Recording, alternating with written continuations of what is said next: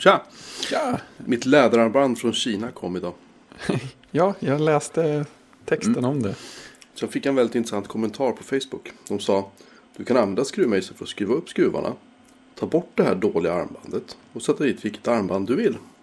Ja, Vil- vilken service att leverera sitt armband med någonting så att man kan byta ut själva armbandet mot ett Eh, annat. ja, det tycker jag var väldigt gentilt av dem. Så att jag, jag tänker... Jag håller faktiskt på att skruva nu för jag kan inte hålla mig. Nej, Jag tänker förstår. faktiskt... Um, gud, jag kommer tappa bort de här skruvarna. känner jag. Ja, de måste vara hur små som helst. De är jättesmå. Ja, Det är som sådana Jag här tänker... eh, vad heter det? Apple-skruvar. Åh, shit. Nästan som riktig metall. Nej, jag tänker planen... Hur fan ska jag... Jaha, oj då, jaha, vad så också. Planen är att ta armbandet från min andra klocka. Ja, det låter ju inte som en jättebra idé. Om jag nu får loss det är en helt annan femma. Ja, vi länkar naturligtvis till det här. Jag kan ju säga att eh, det var ingen höjdare det armbandet. Rent eh, Nej. materialmässigt i alla fall. Alltså saken är den att jag, jag vill ju ha ett läder, läderarmband till Mm. min Apple Watch. För det här plastarmband eller vad är det, vad är det materialet heter egentligen? Du menar det? Polystyren, någonting, någonting, plast, whatever. whatever. Ah, det som följer med i alla fall. Ja, det det är som Apple säger, fluorelastomer va? Tack. Jag kan inte uttala det. Jag tänker Jag- på tandkräm jag- Ja, precis. Fluor... Nya Pepsodent Ultra med fluorelastomer. Ehm, det, det är i och för sig inte ett jätteotrevligt armband. Men det är bara efter, efter en dag så tenderar det att bli lite, liksom, ska säga, inte klibbigt men det blir liksom, Ja, men det andas inte riktigt antar jag. nej, blir, blir man varm så blir det så här, ja, klibbigt Ja. helt enkelt. Ja. Och ehm, det är ju eh, lite jobbigt då. Så därför så tänker jag att jag ska eh, göra någonting åt det.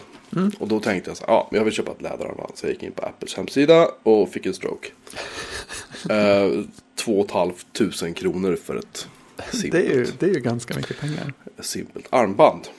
Tänkte jag att, eh, nej du Johnny, är så jävla kul ska vi inte ha det. så då så Screw you John. Ja, typ så. Så helt sonika så började jag söka runt på nätet. Tänkte Mm. att nu ska jag vara smart. Och så hamnade jag på en av mina favoritsajter i världen. Det är ju AliExpress. Ja, Eller- jag har eller- nästan aldrig varit där innan. Eller som man eh, annars säger bara Ali. Och så Ja. säger det, måste man säga skriva det versalt. Det är viktigt. Ja. Eh, bara Ali. De initierade säger bara Ali. Ja, de har inte tid att säga mer. Nej, ja, men det, man vet vad man snackar. Ja, Jag har faktiskt fått av armbandet från min gamla klocka. Helt oväntat. Jag trodde inte jag skulle fixa det. häftigt. Ja, det kan ju också vara ett Det här är en pyssel. sån här klocka som jag ska, som jag ska ge till min son en dag. Så ska jag hålla upp den som Christopher Walken gjorde i Pulp Fiction. Den har, Just det. nu har, nu har den inga armband på så bara this watch. Ja, precis. Och sen drar Det är man story. Ja precis. Alltså, jag, jag behöver ju dock inte gömma den där han hade gömt den. Du vet inte om han gjorde det, han bara drog en väldigt bra historia. Nej, jag, det vet man inte med Christopher Walken. Han är ju lurig. Ja. I alla fall. eh, Jag gick in på AliExpress och så tänkte jag så här. Nu, Nu nu det ska vi göra affärer. Så jag hittade ett, ett armband där. Som var så här genuine leather. Och jag bara yay. 9 dollar 95 cent. Inklusive frakt. Tänkte jag. Yay, ja, precis. Inklusive frakt från Kina. Det är det som är så overkligt Jag grejer vet, från det är Kina. så jävla bra. Så tänkte jag, yay, det köper vi.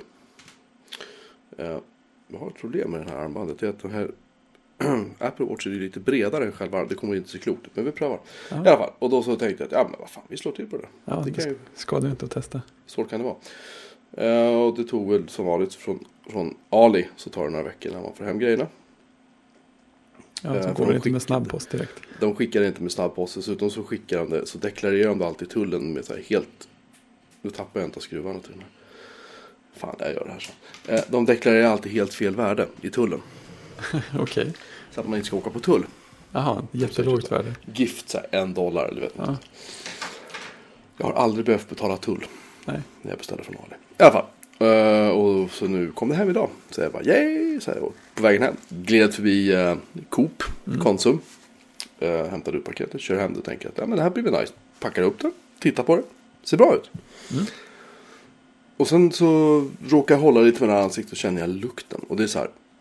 Det är som jag skrev i testet att, att den lukten påminner mig om när jag har testat sådana här iPad-fodral där det är typ så här.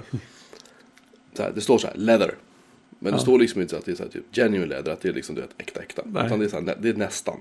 Det är som, med smak av naturliga råvaror. Eller också är det pleather eller något så här som är i princip då plast.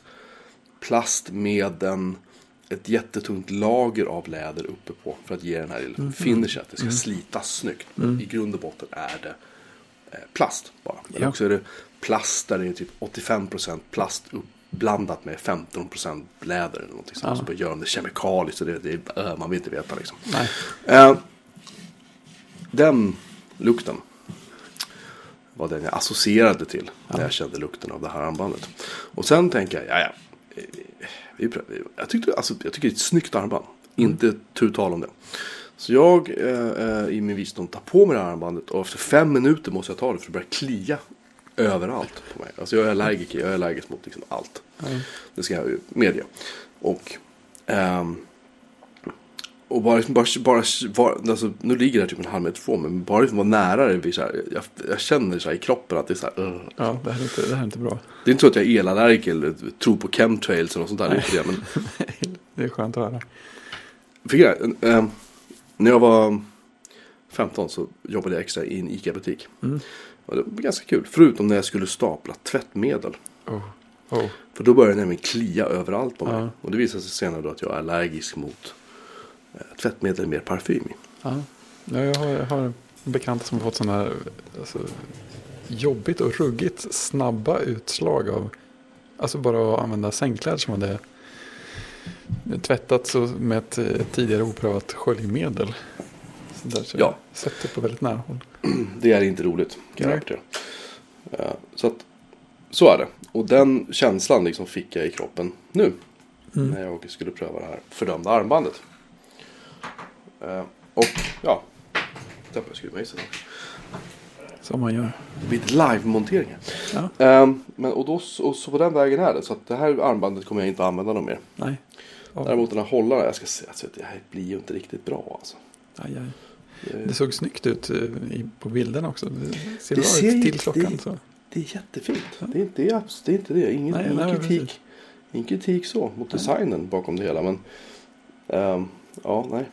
Det, det, det höll inte hela vägen Nej, kan man ju säga. nej. exakt.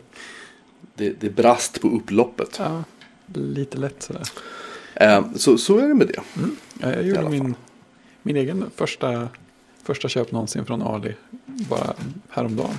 Mhm. Ja, igår kväll var det kanske till och med. Berätta mer, berätta mer. Jo, eh, jag har ju ett eh, gammalt Nintendo Wii Mhm. som länge har varit eh, stått hemma hos eh, pappa. Av någon anledning. Jag kommer inte riktigt ihåg hur det hamnade där, men det gjorde det. Han sa kanske någonting i stil med ja, jag tar det här så länge. Och Precis. jag skickar det sen. Ja, nå precis. Någonting var det. Men i alla fall, när jag var, var uppe och hälsade på er eh, över påsk så tog jag med det tillbaka. För jag tänkte, om inte annat så Super Mario Galaxy 2, det var ju rätt schysst. Det, det kunde vara kul att spela lite av de spelen igen. Har några stycken påbörjade sådär. Och sen så kom jag på att jag har ju inget sätt att eh, liksom övertala de där komponentsladdarna eller skarten eller så att eh, prata med min bildskärm. Nej. Eh, Det är lite opraktiskt så. Så jag, så jag började googla lite grann. Typ Wii, HDMI, adapter. Och då fick jag faktiskt en träff på Kjell Company. Mhm. Med en liten, en liten adapter som heter typ Wii 2 HDMI, Wii 2 HDMI. För ja, 200 kronor eller något sånt där. Ja, det, det lät ju schysst. Sen, sen märkte jag att den fanns ju inte i lager någonstans. Naturligtvis. För att det säljs inte så supermånga Nintendo Wii längre. Nej, av någon Och- anledning. Mm, precis. Men då kommer jag ju att tänka på Ali eftersom du nyss pratade om det. Och där fanns det ju ungefär en miljard personer och an, antal sådana adaptrar till försäljning. Så jag tänkte, jag tar och testar det. För det är precis som med armbandet så var det ju, det var inga stora summor som man behövde ligga ute med. De har inte dragit pengarna än. Så att, men jag kan ju se vad som är reserverat på växlings, med, liksom, med reservation för att växlingskursen ändrar sig. Så eh, just nu rör det sig om en 50-lapp inklusive frakt. Alltså det kan ju dröja, det kan ju dröja upp till 40 dagar innan de ens skickar det. Ja, jag menar, Liksom. det är helt okej och, sen, och sen kan det dröja så här. Jag vet inte, ytterligare x dagar tills man faktiskt får det i lådan. Så man Ja. hinner bli, man hinner börja bli så små Men man börjar bli småirriterad, då dyker det upp. Ja, men precis. Man börjar tänka så här, fan är det, ska jag behöva gå in och sätta mig och skriva ett mail till peng! Okej, där, kom, där kom lappen i lådan liksom. Ja. Ja, det, det ska bli mycket spännande att se Nu har, nu har två skruvar försvunnit. hur många finns det. Fyra totalt. Ja. Det är två per liksom länk. På om man sidan, säger. ja, okej. Ja, jag får, jag får, De finns där någonstans. de ligger på golvet sannolikt. Det, är så, det är roligt att man kan köpa små elektronikprylar från jättelångt bort ifrån som skeppas jättelångt för typ halva priset mot att äta, Ja. äta en bättre lunch eller kvällsmat. Jag sa väl det, jag beställde ju, jag beställde ju fiber. Eller fiberkablar. Uh, som är så här Ja, det sa med- du det. Ja, jo, tog jag från Ali. Det var ju typ så här, jag kommer inte ihåg. Var det 30 kronor stycken och sånt där? Ja, det var något sånt. Det var Absolut. något sånt. Och liksom, ska man köpa sådana fantastiskt så var det så här 300 spänn, 500 spänn styck liksom. Ja, Och visst, fantastiskt hade jag haft det på så här två dagar. Liksom. Ja, jo, men det är ju skillnaden så. Men eh, jag är beredd att, jag är beredd att sjunka djupt. De, de är ju säkert tillverkade i samma fabrik ändå. Kan man tänka sig. Det, det är de, det är samma kablar. Ja, De fungerar alldeles utmärkt. Jag har kört dem ett tag, det går alldeles, alldeles utmärkt. Liksom. Ja, det är Eh, lustigt. så Alltså, jag undrar vad de har för vad de kan göra för leveransdealar ifrån Kina som gör att de har råd att leverera grejerna till de här priserna. För jag, menar, jag skulle Ja, inte jag kunna posta någonting till Kina för och ge 50 spänn för frakt bara. Ännu mindre frakt plus en pryl. Du kan ju tänka, kan du tänka dig då, då har de ändå marginaler. Ja men exakt. Det är ju väldigt spännande det där. Vad, vad kostar det då att tillverka? Ja, Alltså de måste ju tillverka sådana volymer så att det är ju liksom... Ja, jag vet inte. ja, jag menar det. Det måste säljas en hel del. Det är fascinerande. Ja. Det, det, är, det är inte klokt. Um, I alla fall, detta och detta. Du, Mm. du, du har gjort lite hemläxor. Ja det har jag faktiskt. Kan man säga så? Ja det, det får man nog säga. Dubbla hemläxor. Vad ska vi börja med tycker du? Du Ali kan man säga var en sorts hemläxa. Ja, en, en outtalad men ändå Mm. tydlig. Så, Ta ett steg i handlandet av elektronik. Assimileringen till att bli en yngre kopia, en yngre mer vältränad kopia av mig. Ja, just det. Ja, nej det var ju en. Och sen så tog jag mig samman och såg blåsningen också. Just det. Ja, jag hade ju sett den förut men den, den gick ju in ännu bättre nu. Alltså, en riktigt fin film. Alltså det är film som den gjordes för. Och, och Ja. det är så här, innan, innan ni som är, jag är i Fredriks ålder då, och yngre, börjar himla med ögonen ska jag säga att det är ett visst tempo i de här filmerna. Mm. Och det är ett visst, en estetik hur de filmade. Eh, där det finns inte CGI. Det finns ingen datorgrafik. Det finns Nej. liksom, det är så här, kulisserna är så bra som du gör dem. Ja, men, ja, men. Punkt. Och liksom, är kulisserna kassa, då blir det kast. Ja. Är skådisarna kassa så blir det kast. Och det finns inte en enda dålig skådis i den här filmen. Nej, nej alltså inte det är det. så fruktansvärt gott hantverk på alla sätt. Ja, och det är det jag menar. Det är liksom, eh, han, George Roy Hill som hade eh, Ja, regisserat den där. Han är ju en legend liksom. Alla, så Robert Redford, legend. Paul Newman, legend. Ja. Alltså det är så här, rolllistan är ju bara så här. Ja, alla är så bra. Alla var med, typ. Ja, Men det är just att den är, och sen också en smart skriven. Jag tror att den bygger på en bok som blev en pjäs och sånt där, jag kommer inte ihåg. ja på, på lite så här riktiga personer också. Ja, För, för mig. Ja precis, precis så var det. Det baseras ju, baseras ju faktiskt på att han, den här um, som Paul Newman spelar, jag kommer inte ihåg vad han heter nu. Han fanns i verkligheten. Just det, så Och var han det. var en sån här bluffare, liksom, riktig ja, bluffare. han och hans bror eller något sånt där. Ja, eh, i alla fall. Så att, eh, sen har jag också en väldigt svag liksom, punkt för soundtracket. Eller förlåt, Ja, det- titelmusiken. Det är så enkelt. Det är liksom lite så här Ja. ragtime, piano, Ja. Enkel slinga. Jag kan inte sätta fingret på vad det är. Den är, jag tycker ni, alltså, Ja, det funkar så även om, bra. ja, även om jag kommer ihåg handlingen. Så blir man ändå förvånad när det vänder. När saker här, åh, det där, oj, Ja, oj, precis. oj, Det- just det, det- det så det var, just det. Ja, man, liksom, man, man blir så inne i det. Ja, ja, men det är det. Man, man, man lever sig in i det så mycket så det blir, även om man vet om det, så det, och det är så lika snyggt varje gång också. Ja. Så här, just det, ja, men det är så de gör. Ja, Och de skildrar liksom 30-talets depression i USA fantastiskt ja, bra. visst. När det är liksom förbudstiden och, och nej. Kanonrulle, alltså den, ja den är, vad är den från 72 va? Ja, det var något, något sånt där. Den är liksom, ja det är 44 år sedan den gjordes. I sådana fall. Ehm, jag tror den vann typ sju Oscar. Ja, det- ja. Den hade ju dragit in alltså, massvis med pengar i dagens pengavärde. Så. Ja, nej, men i alla fall. Um, om man mot all förmodan inte har sett den här filmen så ger den en chans. Um, den, I tempo så påminner den lite grann om en film som Francis Ford Coppola gjorde som hette The Conversation. Ja, den där avlyssningsfilmen. Ja, Ja, Har du sett- just har du sett Helt den? annan typ av film. i övrigt. helt annan typ. Ja, absolut. Den utspelar sig på slutet på 60-talet, början på 70-talet någon gång tror jag. Ehm, det här var vad Coppola gjorde. Var det efter Gudfadern eller före Gudfadern? Jag kommer inte ihåg. Men det var liksom i den, i den vevan kan man säga. Jag tror att han gjorde den innan Gudfadern.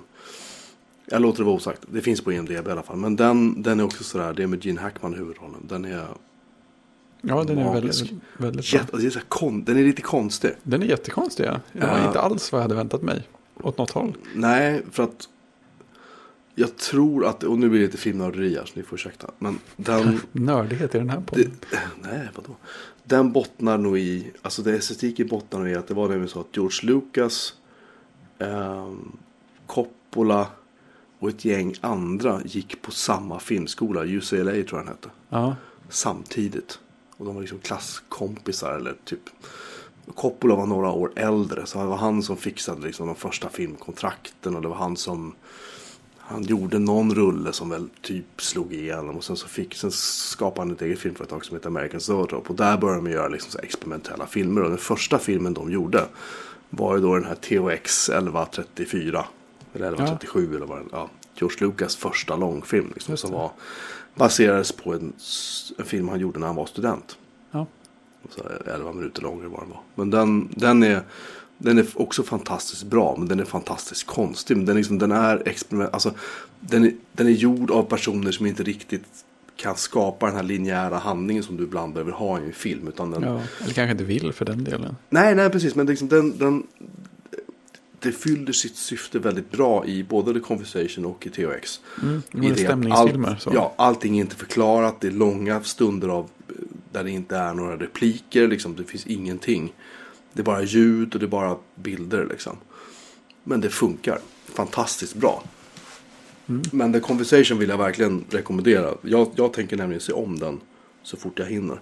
Ja. Har, jag, har den också till din Blu-ray-lista? Ja. Ja, jag hade den faktiskt. Jag har den på DVD tror jag sedan gammalt. Ja, den kanske inte finns på Blu-ray. Man vet inte. Det finns så här alltså, filmer. Det är det som är grejen. Man undrar ibland. Så, ah, nu ska vi remastera. La la la. För nu ska vi göra en DVD. Det är så här. Alltså. Jag vet inte om ni filmar det där på. Vad man nu filmade på. 36 mm eller vad det var på den tiden. Liksom. Det, det, och det, det, det finns ett original och det har legat där i 40 år säger vi. Hur det? Hur, hur mycket bättre kan det bli för att göra en ny liksom, scan? Ja, Jag vet, jag vet inte. Jag är skeptisk. Alltså, jag var tvungen att gå in och kolla på Wikipedia igen på, på blåsningen. Mm. Eh, på året 73-74 Mm. så drog den in 160 miljoner dollar. I Åh. dagens penningvärde 800 herregud. miljoner dollar. Herregud. Det är ganska mycket pengar.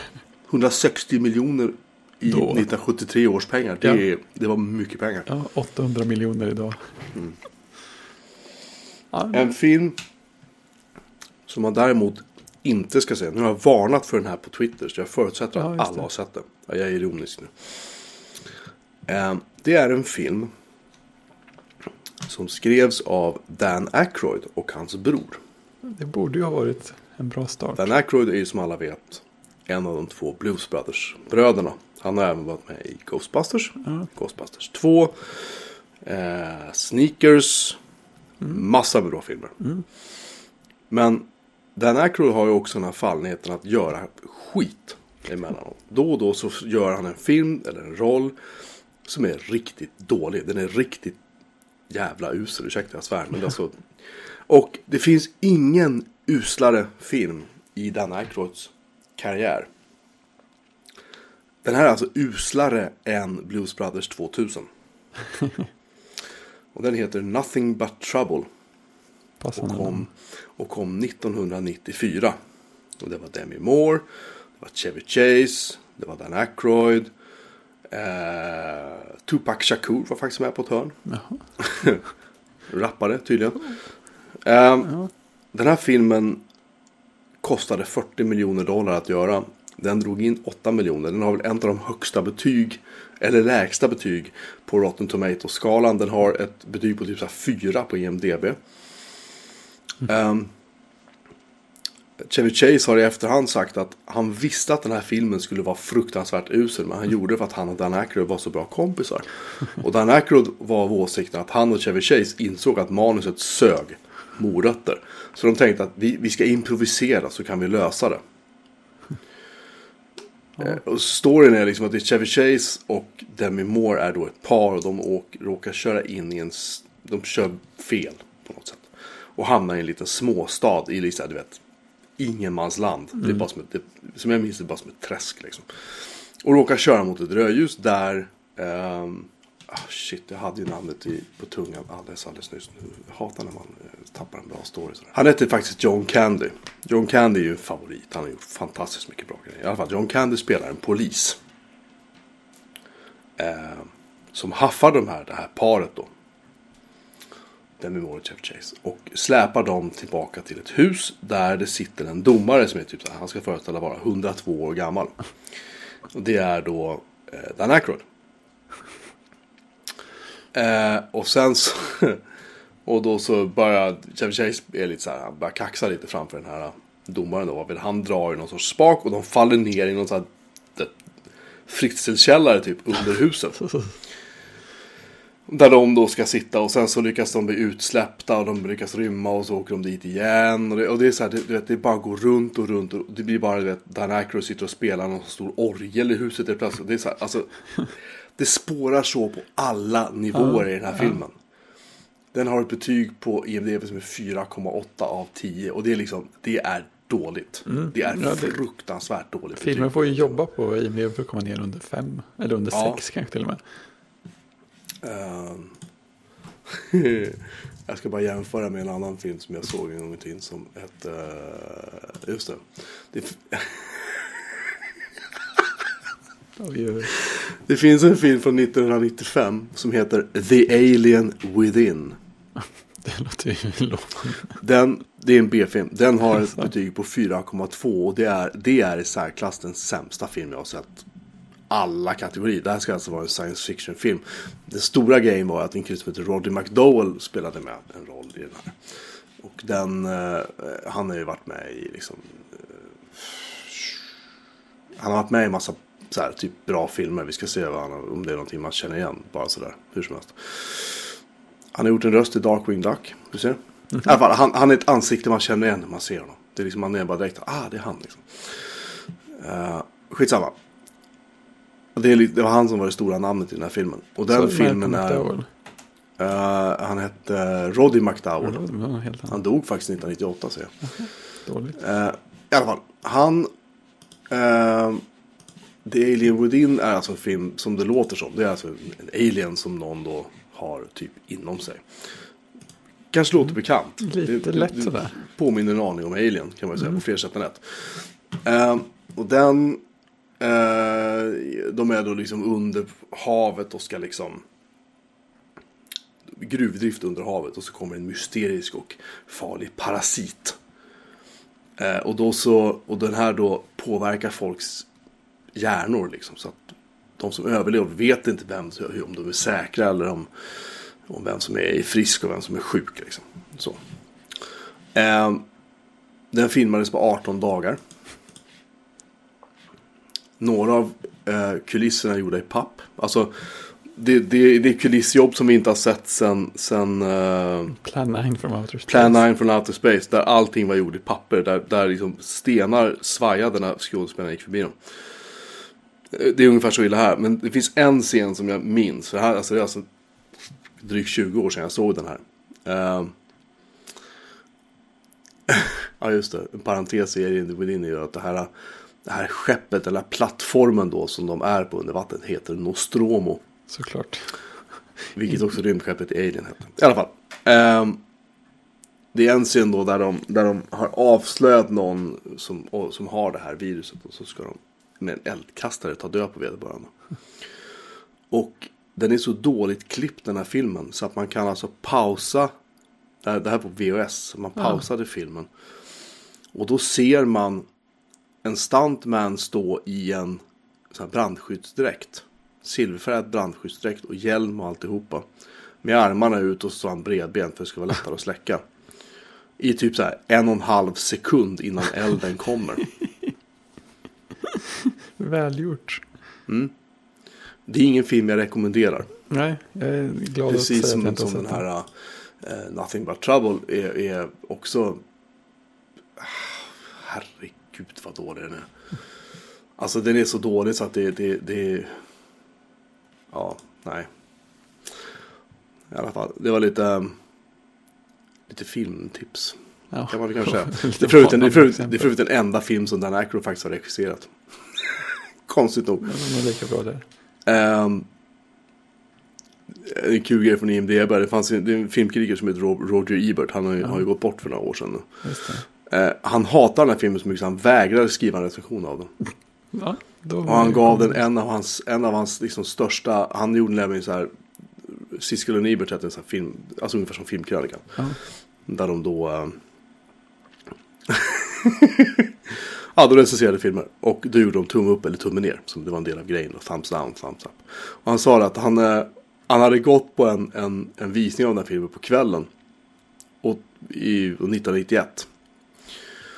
Och biografen var i princip tom förutom då ett fåtal vuxna och ett antal tonåringar. Och tonåringarna gjorde så här, höll på att leda om och du vet, så här, kommenterade filmen jättefult så här, och bara eh, så här, hatade den. Liksom. Så han gick ner till de här tonåringarna och bad dem så här. Kan ni låta mer så jag inte behöver lyssna på den här jävla filmen? Där satt den. uh, lite så. Det är liksom enligt legenderna. Ehm, Ja, det är bra. Ja, nej. Chevy Chase till, till, och med, till och med drev med den här filmen själv. I, på sitt eget program, The Chevy Chase Show. Alltså Ja, det, det det, bara fortsatte. The movie, the movie won Worst Picture at the Hastings Bad Cinema Society's 14th Stinkers Bad Movie Awards 1991. Ja, ja nej, men den, den, den skippar jag och sätter upp på listan helt enkelt. Eh, ser den inte bara, Nej. den är, den är bara... I alla fall. Eh, men. Man ska definitivt se eh, blåsningen, man ska se The Conversation. Den kom 74. Och har ett antal skådisar med som också var med i Gudfadern faktiskt. John Cazale bland annat. Den rekommenderas varmt. Harrison Ford är faktiskt med på ett hörn också. Jaha, det hade jag glömt. Han eh, var nog Ja, lite det var okänd. inte igår jag såg den. Men... Nej, se den. Jag uppmanar alla att se den. Mhm. Eh, du har ritat på en iPad Pro. Ja, det har jag. Berätta mer. Ja, ja, det var ju en sån här påsksyssla igen. Det fin- Det, finns en, det bor en iPad Pro hemma hos pappa. Eh, och nu har han precis fått eh, pennan till den också. Det var, det var ju mer leveranstid på pennorna än på själva plattorna. Länge. Jag har hört rykten om det. Precis, så att, eh, men nu- nu hade pennan kommit. Så att, ja, jag har suttit och ritat i anteckningar-appen. Och det är ju väldigt, väldigt mysigt faktiskt.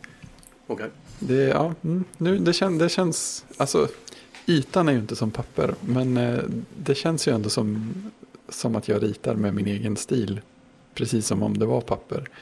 Bara att det känns annorlunda. Och liksom, lutningen funkar så bra så att man känner att man har kontroll på det. Och jag kan skriva lika smått som vanligt. Det blir precis lika oläsligt som det ska bli. Och, och, sådär. och, man kan, och, så, och det här man kan lägga handen på. Och liksom rita som vanligt på det sättet också.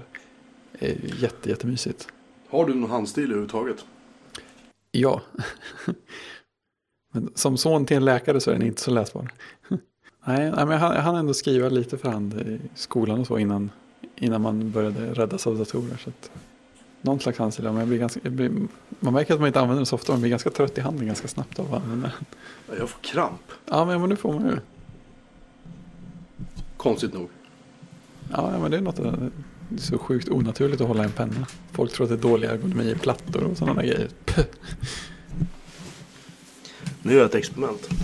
Jag har lyft ner mikrofonen på golvet för jag vill hitta den här skruven jag tappade bort. Kryper jag på golvet. Du skulle kanske lyfta ner en lampa istället för en mikrofon. Ja, jag håller en lampa. Ah, nej, nej, det var det där. Det var bara skräp. Det här är jättespännande. Ah, jag hittar en. Yes. Det. Livejournalistik. Jag satt och funderade på vad de... Jag vet att jag håller på med sådana där oerhört, oerhört små och väldigt...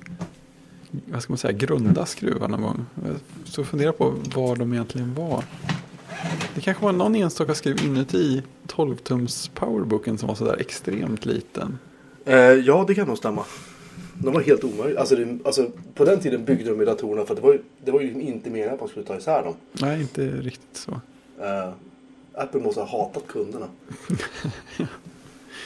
Ja, kunderna kanske hade förnärmat Steve Jobs. Eller? Nej, men det var ju en anledning till att, att datorerna var dyra då. Det var ju, de hade inte så stora marginaler på dem, men de var ju otroligt dyra att tillverka. Mm. Just på grund av alla skruvar och special liksom, grejer. Ja. Jag hittar bara en skruv. Ja, ja, men nej. Jag alltså Ja, tre en, fyra. en, en räcker inte, det måste ha två. Ja, det måste, okej. Men du, du kan sätta dit ena bandet alltså. Titta längtansfullt på det andra. Ja, det funkar kanske. Jag hittar avklippt ståltråd på golvet, vad tror du om det? Ja, men det är nära. Det är det. Nej, jag har skalat kabel här, det är det jag har gjort. Alltså, jag fattar inte, jag tycker jag städar jämt. Nej, nu lyfter vi upp micken i alla fall. Så. Ja, det funkade rätt bra. Flytta bara. Så hördes vi bra hela tiden. Eh, det är så vi jobbar. Ja. Nej, alltså jag... Eh, jag har nämligen inget minne av att, att båda skruvarna ramlade bort. Nej, okej. Eh, problemet är bara att jag har sumpat... Jag hatar när jag sumpar så här grejer. Det blir så irriterande. Ja, det är så lätt hänt. Ja. Sen här, till, slut så, till slut så sitter man där. Som jag gjorde när jag monterade i SSD min Mac Mini.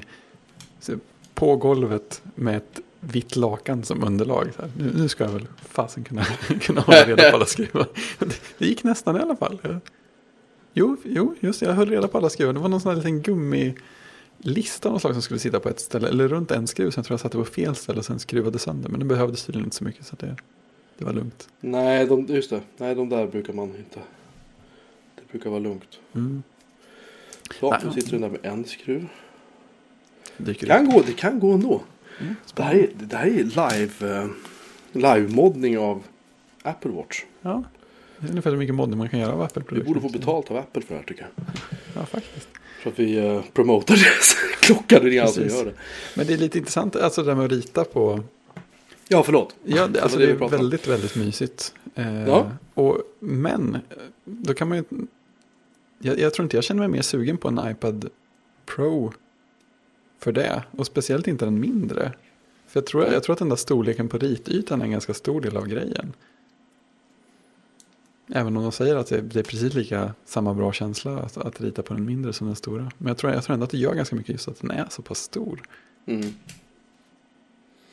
Jag vet inte, jag har inte, jag har inte rört en iPad Pro än. Alltså jag har Nej, inte, inte de, de finns säkert i, i App Store Täby centrum men Mm. Ja, men det är, nej, jag vet inte. Jag har inte. nej, iPad är är inte lite- riktigt din. Nej, det har aldrig varit. Kommer, det, det, det var en period när jag, när jag gav ut tidningen och när jag liksom var väldigt intresserad av just hur man kunde förnya liksom, tidningsmediet, magasinsmediet. Liksom. Då var jag faktiskt väldigt intresserad av iPad. Då tyckte jag att det kändes väldigt spännande. Mm.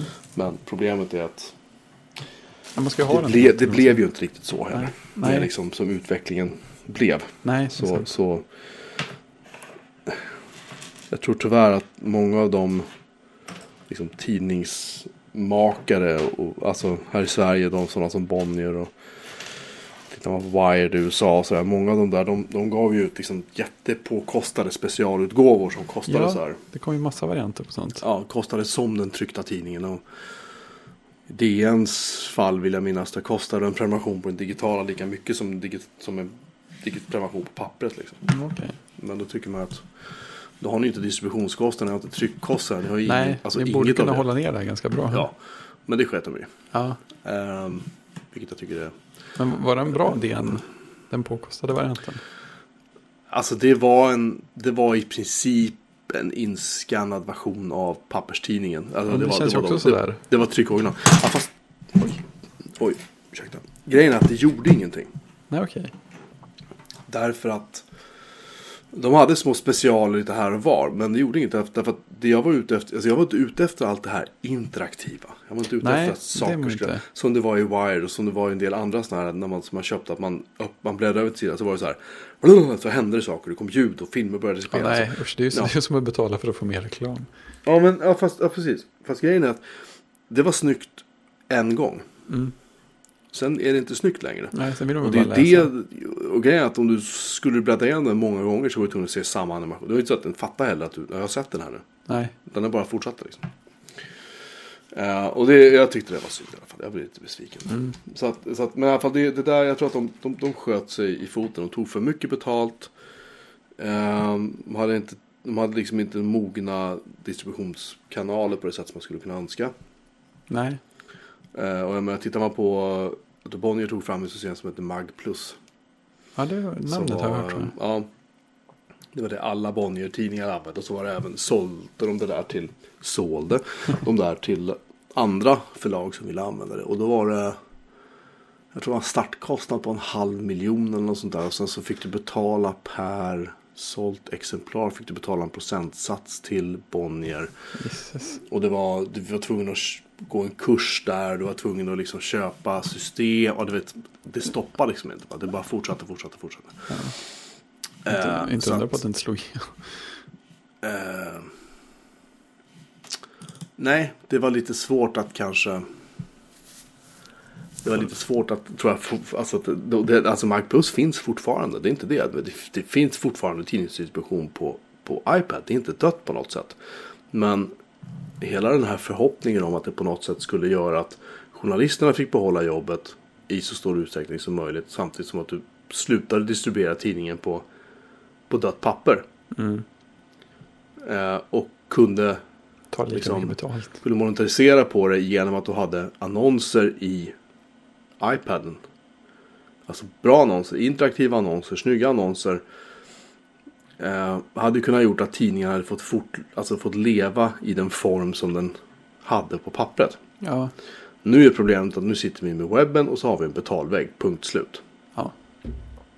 Och så får du logga in. Jag hade föredragit, alltså min, min dröm när jag skaffade iPaden.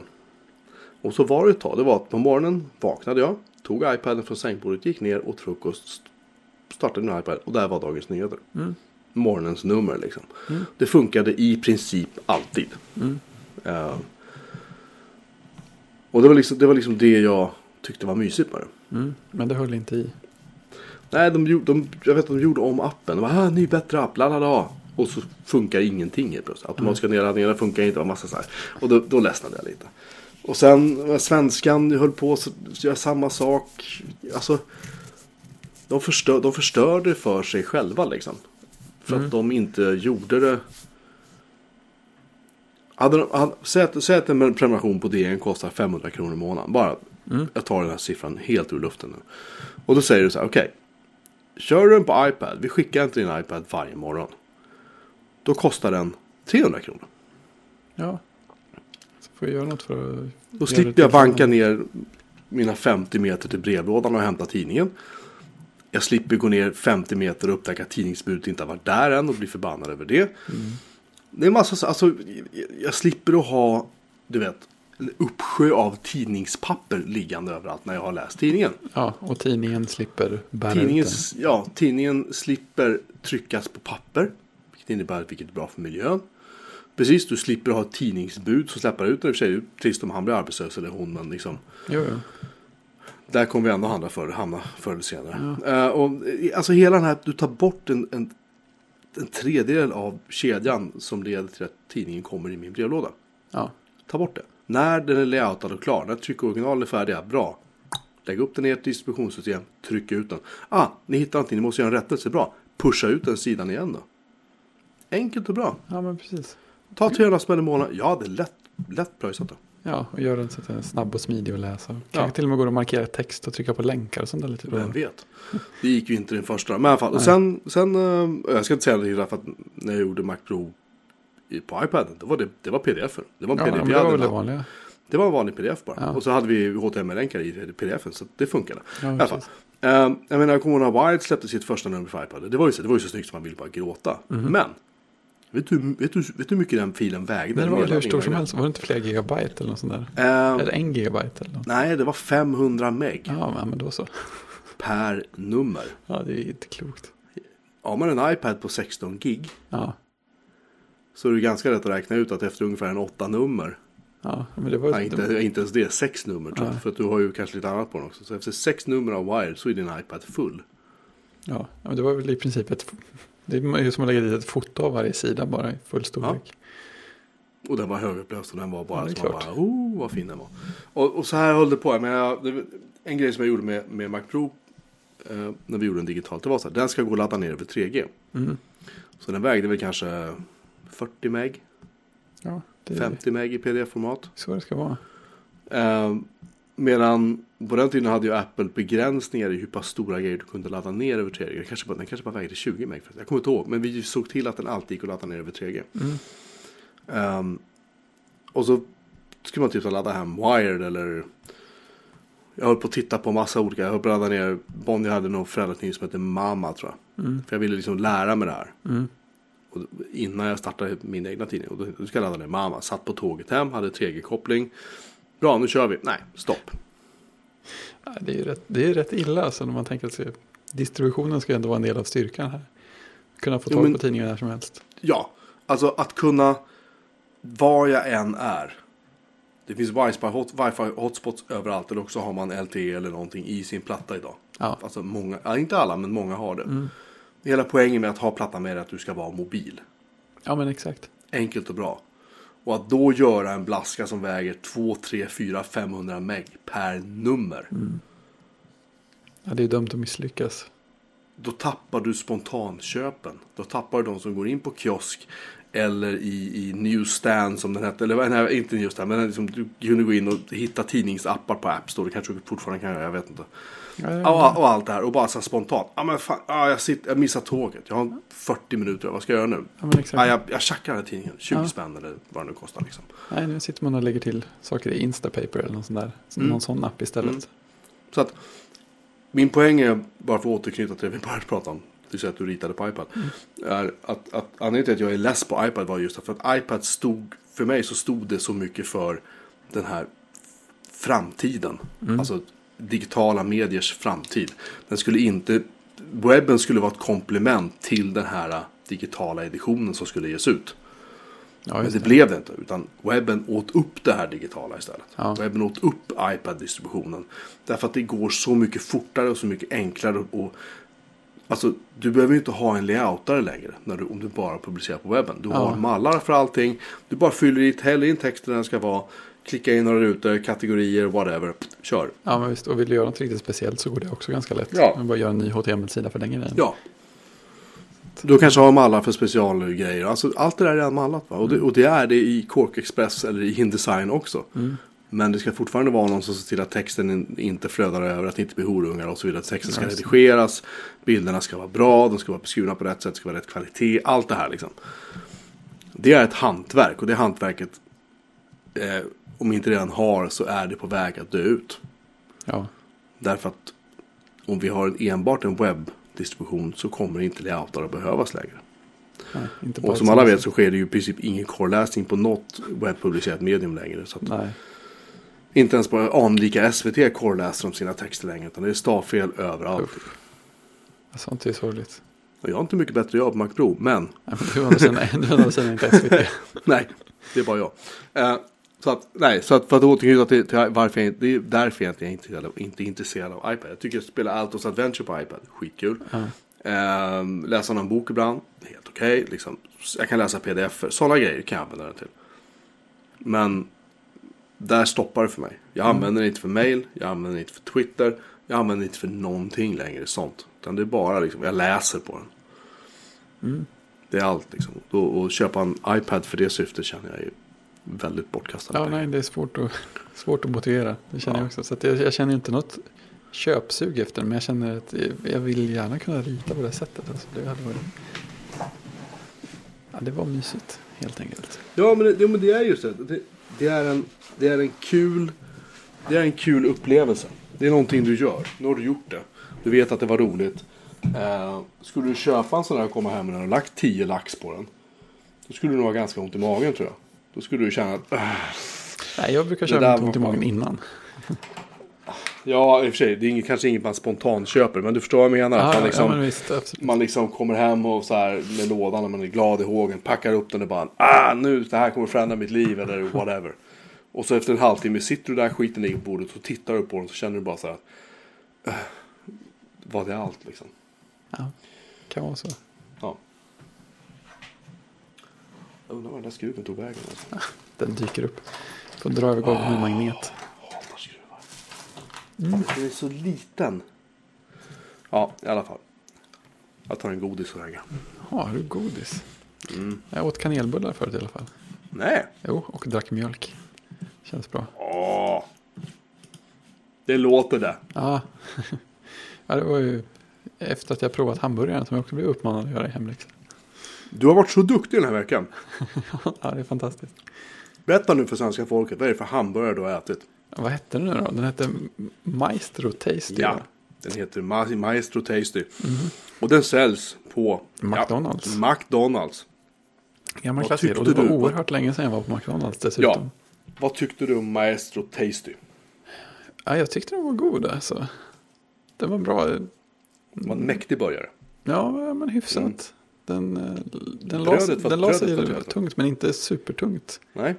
Brödet var trevligt.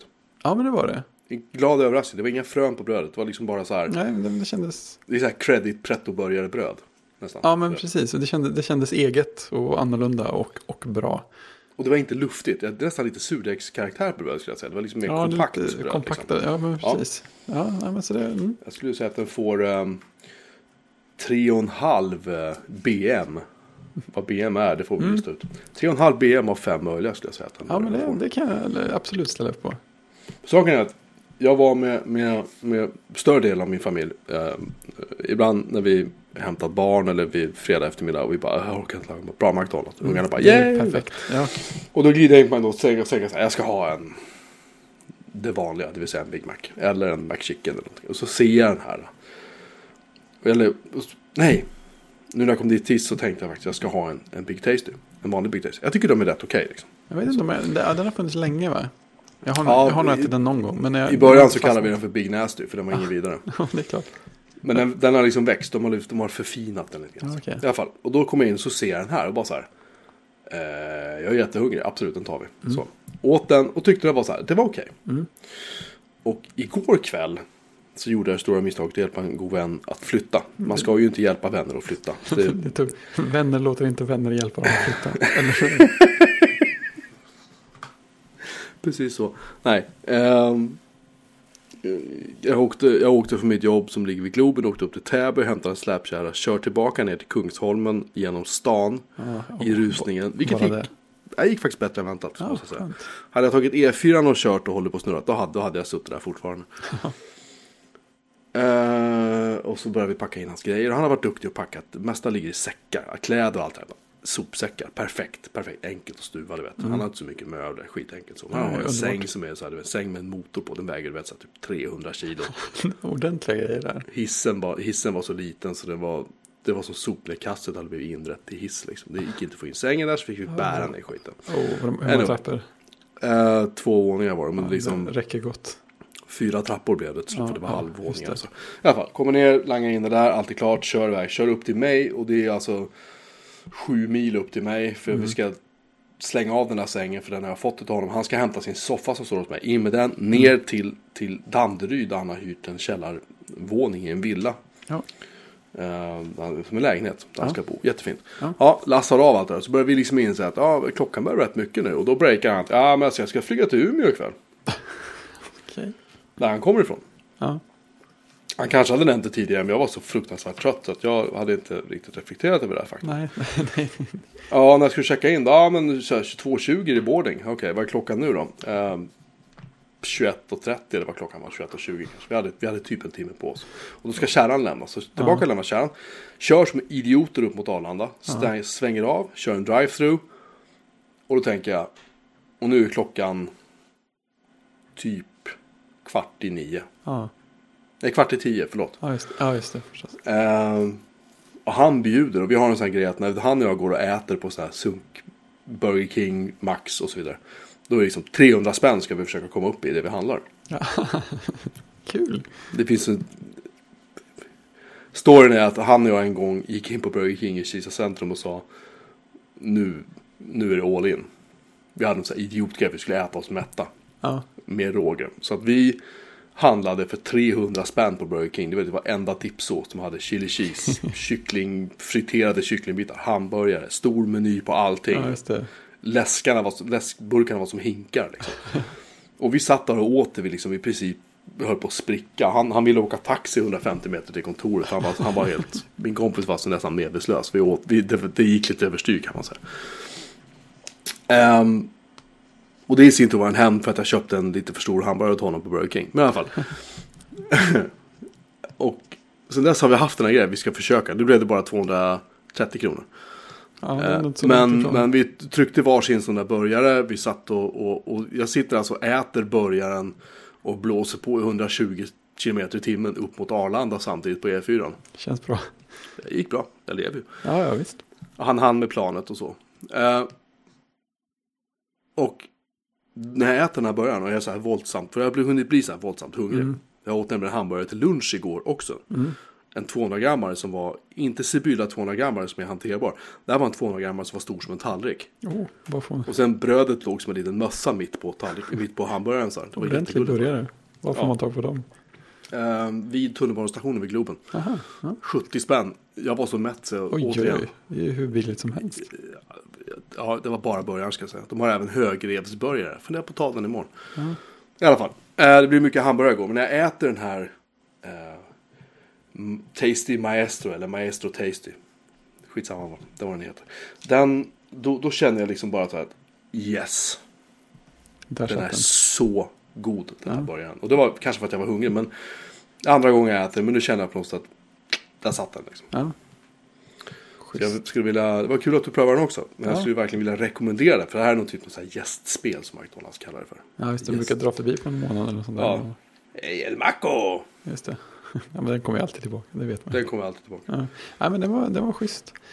Men alltså, är det bara jag som känner att man får ändå inte supermycket för pengarna på McDonalds längre? Nej, nej, nej, nej, nej. Vi, vi, eh, vi pratade om det här på jobbet faktiskt.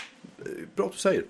Vi pratade om det igår. När jag gick och köpte den här sunkburgaren för 70 kronor. Men som- Sunk, fel ord. Men det var liksom inte fancy McDonalds Nej, burgare. nej, men- det var liksom. Det var, det var en, det var en hedlig så här. Hantverkare går dit och äter burgare. Ja, så, Då- då vet var man. lite ordentlig Dit mat. byggarna går, dit går man. Ja, Eh, och då sa vi så här, okej, vad kostar burgaren? Den kostar 70 spänn. Okej, vad får jag för 70 spänn på McDonalds? Jag får en Big Mac som är 2 gånger 45 gram hamburgare. Jag får en mellanläsk, jag får lite pommes frites. Jag är hungrig på två och en halv timme om jag äter den. ja. Jag, hamburgaren hinner inte ens landa i magen så jag är hungrig igen. Nej, den lämnade sig inget avtryck. Nej, Det är som att den Det förbränns liksom- på vägen ner. det är som ingenting har hänt. Det är Ja, som att man ja. typ har man har slickat av sig fingret, fått lite hamburgardressing på fingret. Ungefär så Det mätt blir en du på en Big Mac. i munnen. Men inte så mycket. Nej, inte ens det. Ja.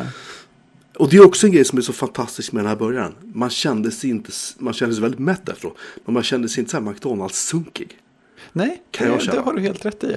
Ja. Alltså, jag, jag tänkte på det, för jag kände mig inte vrålmätt när jag gick därifrån. Men sen liksom sjönk det ner. Sen var det ganska skönt mätt när jag kom hem och sådär. Så att, ja, det var, mm. Och grejen är liksom att, att jag, om jag inte hade hjälpt min polare att flytta igår. Och hade åkt hem istället. eh, Då hade jag kunnat gå och lägga mig utan att äta middag. Så mätt var jag. ja, det är bra. Alltså om jag hade ätit den till lunch menar jag istället för att ätit den sent på kvällen. Eh, nej, det är en fantastisk, fantastisk början. Jag var inte hungrig i morse när jag vaknade. Jag började bli hungrig framåt 11. Jag åt ingen frukost. Just För det. den början, den, den gjorde sitt jobb fortfarande. Ja, bra grej. Nej, så tummen upp. Den får eh, 3,5 av 5 Ja. BM. Har du betat av många andra? Har du betat av några finburgarställen i Stockholm? Eh, Joel Kinnaman, skådisen som gjorde Robocop. Han är med i senaste säsongen av eh, House of Cards förut. Eh, jag måste kolla vad fan hans ställe heter. Det heter eh, något så här eh, kvinnonamn. Det heter eh, Lillys Burger. Aha. Och den finns på Kungsholmen. Och på Nytorget bara i Stockholm. Tyvärr. Ja, men det är... Lillys Burger är. Det är 5 av 5 BM. Alltså jag skojar inte. Den är. Den är. Uh, Börjaren är perfekt. De har alltså då. De har börjat med den onde, den gode och den fule. Perfekt. menyer. Och grejen är att där är det så här. Där får du börjaren. Och så typ så här, vill du ha ost på? Ja. Bra, sen får du början. Sen är det så här. Ett bord med liksom, du vet, perfekt knaperstekt bacon. Dressingar, sallad. Så bygger du i princip din burgare själv. Nu blir jag hungrig igen. Och sen går du och sätter dig och äter. Och så osten är så här bara, mm, vad gott det är liksom. Eh, och, och, då, och, du, du, och man får, det är så här. Jag behöver mer läsk. De bara, det, slänger de bara på. För de liksom bara så här. Ja, men det är så som det du skulle kunna vara på alla. Och det kostar typ så här 110 spänn eller någonting för en burgare. Men det var, det var det är inte så, det är inte så himla ovanligt. seriöst bästa, Mm. bästa, bästa burgaren jag har ätit. Oh, det måste jag prova nästa gång. Sagt, tyvärr så finns den bara i Stockholm. Ja, kan men det är fler som gör. Vad jag vet. Ja, jag har ätit på Flippin Burgers två gånger också. Det var ju rätt schysst. Den har jag inte prövat faktiskt. Nej, det, var, det, var väl, det känns som att det var den som drog igång den här finburgarvågen. Ja, Senast för ett par år sedan. Så den var så här jätteomtalad, hade jättelånga köer jättelänge. Det, det var roligt, första gången jag var där. Vad kan det vara? Ja. Typ tre år sedan. klick, gå in på Lillys, förlåt jag avbryter. Ja, gå in på lillysburger.com. Titta på bilden på lillysburger.com på hamburgaren som ligger där. Ja, jag vet ju. Ja, Det var sånt bröd som var på McDonalds-burgaren ja igår. det är precis, man drar åt samma håll. Eh, nej, men eh, första gången jag var där på Flippin Burgers, det var en, alltså, typ en torsdagkväll eller något sånt där i Mm. november, inget så här speciell, specialtillfälle. Och eh, jag kom dit själv. Och fram, framför mig i dörren så var det två personer. Och de frågade hur lång tid det skulle ta att få en plats. Och då sa de så här, ja ni kan ställa er i kö, det är nog kanske två timmar. Åh herregud. Ja, precis. Sen för att jag var själv så kunde de ju skaka fram en, en enstaka plats i baren på typ fem minuter. Så det var ju perfekt. Så, men det, det ja, populärt. Och sen var jag på något ställe på Söder också som var rätt bra. Det kommer jag inte ihåg vad det heter just nu. Säkert något trendigt. Ja men, ja, men typ. Men det finns, ju, det finns ju rätt många tecken. Det finns ju rätt många trevliga burgarställen här i stan också. Ja, Burgare bäst i stan. mest- på så här fisk och sånt. Fisk och sånt. Fäsk. Fäsk. Här får du en bild till. Den är från Lillys Burgers hemsida. Där, där ser du burgare ut när de levereras bara. Med pommes frites till. Oh my god. Det skulle kunna vara bilden för avsnittet. Om den var lite bredare. Ja, vi, vi löser det. Mm. I alla fall. Lillesburg. Är ni, om ni inte bor i Stockholm och råkar vara i Stockholm. Nytorget eller vid eh, Kungsholms strand. Tror jag. Det var Mm. den jag var på. Det var den första de öppnade. Herregud vilka. Jaha. Ja, det finns några bra här i stan också. Jag, Ja. jag gillar Holy Cow. Heter den så? Ja, det heter så. Det Det är ligger, genialt. ligger alldeles i närheten av Liseberg dessutom. Det är Åh! hyfsat lätt att hitta till. Och så kan man få så kan man få cheddar, cheddar och bacon pommes. Åh herregud. Mm, och det är ordentliga pommes med ett tjockt lager sån här riktigt eh, knallgul cheddarost. Och sen så ganska stora bitar knaperstekt bacon. Folk får en stroke om man äter det. Ja, men lite så. Man får nästan tänka på det, men det vad fina de Du den där. Oh Jesus vilka burgare. Är du inne på Cow nu? Ja. Uff, uff, uff. Ja, de har faktiskt riktigt bra milkshakes också. Sj-. Sjukt mäktiga milkshakes. Eh, riktigt rejäla. Man kan, jag tog en chokladmilkshake en gång. Och så kan man få... 180 grams. Förlåt jag avbryter. Ja, ja, det, 180 grams burgare. det är värt att bryta för. Perfekt. Ja. Det finns ett annat ställe i stan som heter Börjesson som också är, de var de så här första hipsterburgarna i Göteborg. Och de, de, de var jag inte alls imponerad av i början, men de har nog ryckt upp sig på något sätt. Mhm. Men men de har också, de har god milkshake, men den är alldeles för liten. Det, det känns som att de har varit så här två deciliters glas typ. Så det, det känns ju inte värt det. Nej, Ska det vara milkshake ska det är liksom ösa på lite grann. Ja, det måste vara stort alltså. Mm. Det måste vara mycket. Och det är Holy Cows milkshake är stor. Intressant. Holy Cow, de tar bordsbokningar. Det gör inte Lillys. Nej, nej men kan så du är det boka det, det, det, det är de andra ställena här i stan också. De tar inte heller bokningar. Ja, nej, ja. nej, det blir mycket, mycket, jag börjar bli hungrig igen. jag Mycket, mycket, eh, kanske kunde steka på en hamburgare kanske. Oh, jag, har, Ehm. jag har ingen i frysen. Mm. Jag, jag har kanelbullar. Du. Jag råkade dessutom ha Ehm. mjölk hemma också. Så det blev kanelbullar och mjölk. Det blev ju hur bra som helst. Jag sitter och tittar här på en eh, hamburgare. Allt galet som gör JavaScript snabbt. Ja, ja, du tänker på Apples nya browser. Ja, här, här, det. här har gott folk byggt vänner fan som Ja. underkläder. Ja. Berätta, du, du som är tekniskt bevandrad. Det här, du som kan det här med data. Just det, Fredrik som- Björnman. Som jag, brukar, Data. jag har ett problem. Vad är det här Fredrik Björman, Facebook egentligen? dataexpert som kan allt om modemodemet. Berätta, vad är det som har hänt idag? Jo, eh, Apple har ju, har ju en, en sida som är lite mer öppen mot omvärlden än, än de andra. Och det handlar rätt mycket om eh, alltså, de här öppna källkodsprojekten som Apple ändå driver. Mycket har att göra med, ja, alltså hela kärnan till Mac OS 10 är ju faktiskt öppen redan från början och fortsätter att vara det. det är inget- Darwin. Darwin, ja. Ja. Det är inget, inget som så många märker av. Men eh, WebKit, som eh, ju är det som driver Safari och via förgreningen nu även då Chrome och vad heter det? Ja, det är Chrome som är den Chrome stora. heter väl Blink, vad gör inte? Ja, precis. De, men de, de, de förgrenade sig ytterligare från WebKit. Jaha. Så att, Ja, precis. Jo, men det, det blev väl Blink. Det var det som är Mm. den nya motor. Var det inte? Ja, jo men precis. Ja. Det var en jättestor förändring. De, de slängde bort massor med gamla, gammalt skräp som, behövs för att stödja andra plattformar och bakåtkompatibilitet och sånt. Och då tjänade de jättemycket i hastighet och i effektivitet och byggtid och sådär. Men i alla Google, fall- varit, Google har aldrig varit stora på det, det där med bakåt. Det har de inte. Bryr sig inte så mycket om det kan man Nej säga. men Känns precis. Men i alla fall, eh, WebKit har ju också utvecklats som öppen källkod. Men eh, det har varit lite mer sådär, eh, vad ska man säga, vid sidan av. WebKit-projektet har varit öppet och där har man kunnat ladda ner nattliga byggen av WebKit. Det är, det är ganska kul faktiskt, för de har, de har faktiskt paketerat som en vanlig app också. Så, Mhm. så att vid sidan av sin vanliga Safari-kompass så har man kunnat ha WebKit-kompassen också. Och det är samma fast i guld. Så det, det var ganska snajdigt. Så hade man så här, det nattliga bygget av WebKit som var som Safari fast med färre funktioner. Eh, jag tror att de har, hade väl aldrig så iCloud-funktionsstöd och inte så här bokmärkessynkning. Och det kunde ju vara hur som helst med stabiliteten för att det var det de höll på att utveckla. Och sen tror jag inte alltid att Apple hade med alla funktioner i den heller.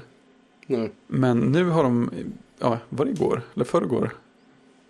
Jag vet, jag laddar ner den idag. Ja, helt nyss var det i alla fall så öppnade Ja. de något som kallas för, vad var det, WebKit Developer Program. Ja, Eller Safari Developer Program till och med. det. Ja. Och det är alltså, då laddar man ner en, en version av Safari som är en utvecklingsversion som ska komma vad sa du, med några veckors mellanrum tror jag. Och innehålla allt det senaste som de håller på och utvecklar. Och dessutom synka med allt, allt det vanliga som Safari redan gör. Så att man ska få iCloud fliksynkning om man vill det. Och bokmärkessynkning, historik eh, och vilka funktioner man nu bygger på. Och så ska den dessutom vara så pass stabil så att åtminstone utvecklare ska kunna använda den som sin vardagswebbläsare. Den skulle väl distribueras via App Store också va? Ja, alltså, Uppdater uppdateringar men Precis. inte nedladdning. precis, man får gå ner och ladda ner appen och det kan vem som helst göra också. Eh, så man går in och laddar ner appen så får man uppdateringar via App Store då varannan vecka eller vad det var de sa. Det är lite så här public beta-stuk. Ja men precis. Ja och det är något litet steg vidare för att eh, den, den grejen som kändes som att Apple tog ett nytt stort steg med vad det gäller öppen källkod och prata med omvärlden var ju när de släppte Swift. För Swift-teamet har ju alltid varit väldigt bra på att lyssna på utvecklare och så. Nu släppte de ju Swift som öppen källkod i höstas. Och då har de ju blivit ännu bättre på det. Och det är ju jättemycket diskussioner. All koden ligger på GitHub. Eh, det händer hur mycket som helst. Så det här känns som ja, det är ett steg till på det här spåret. Så det, det är lite fräckt.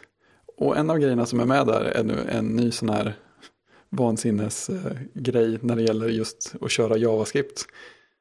För att eh, JavaScript är ju, alltså det var inte något som var direkt snabbt från början. Det var inte tänkt att göra sådär jättemycket. Man, man kan ha det för att liksom flytta runt lite element på sin sida och aktivera en och annan knapp kanske. Det var väl någonstans där det började med Netscape 2.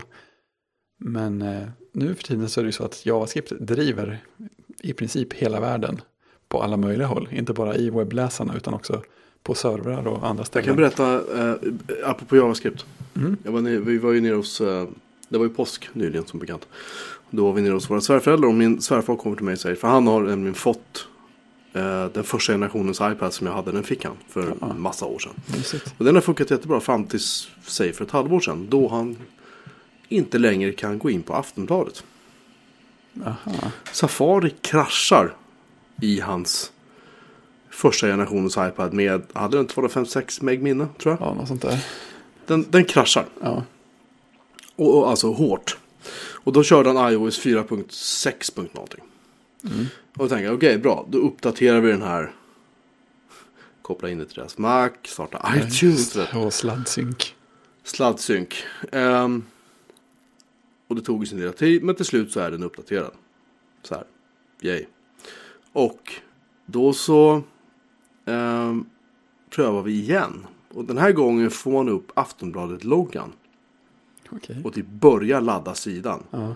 Då kraschar den igen. Och under tiden känner man iPaden blir stekhet. Ja. Det är alla JavaScript. Man ser Ja, det. Han kommer in på Expressen. Han kommer in på Svenska Dagbladet. DN. Bara Aft alltså Aftonbladet har ju, då måste jag ha världs, världsrekord i Sverige i alla fall. Ja, på ja. antalet JavaScript de kör på Det sin sida. något sånt. Sinnessjukt vad mycket de laddar. Ja.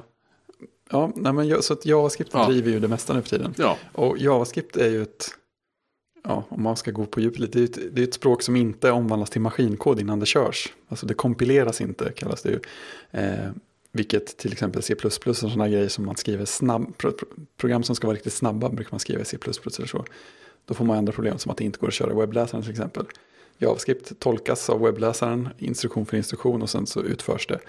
Och det är, det är ju liksom inbyggt i det att det inte är lika effektivt som om man hade gjort om allt till maskinkod först och bara kunde köra det på nolltid. Men eftersom JavaScript är så vanligt så har ju fler och fler utvecklare på olika håll börjat lägga mer och mer tid på att få JavaScript att bli så snabbt det bara går. Och de, de första stegen man har gjort har ju varit att ja, titta på, hur, alltså se hur koden körs och observera den medan den körs och sen göra antaganden och liksom hitta sätt att göra den snabbare. Men eh, sen, så, sen så bryter det loss på allvar.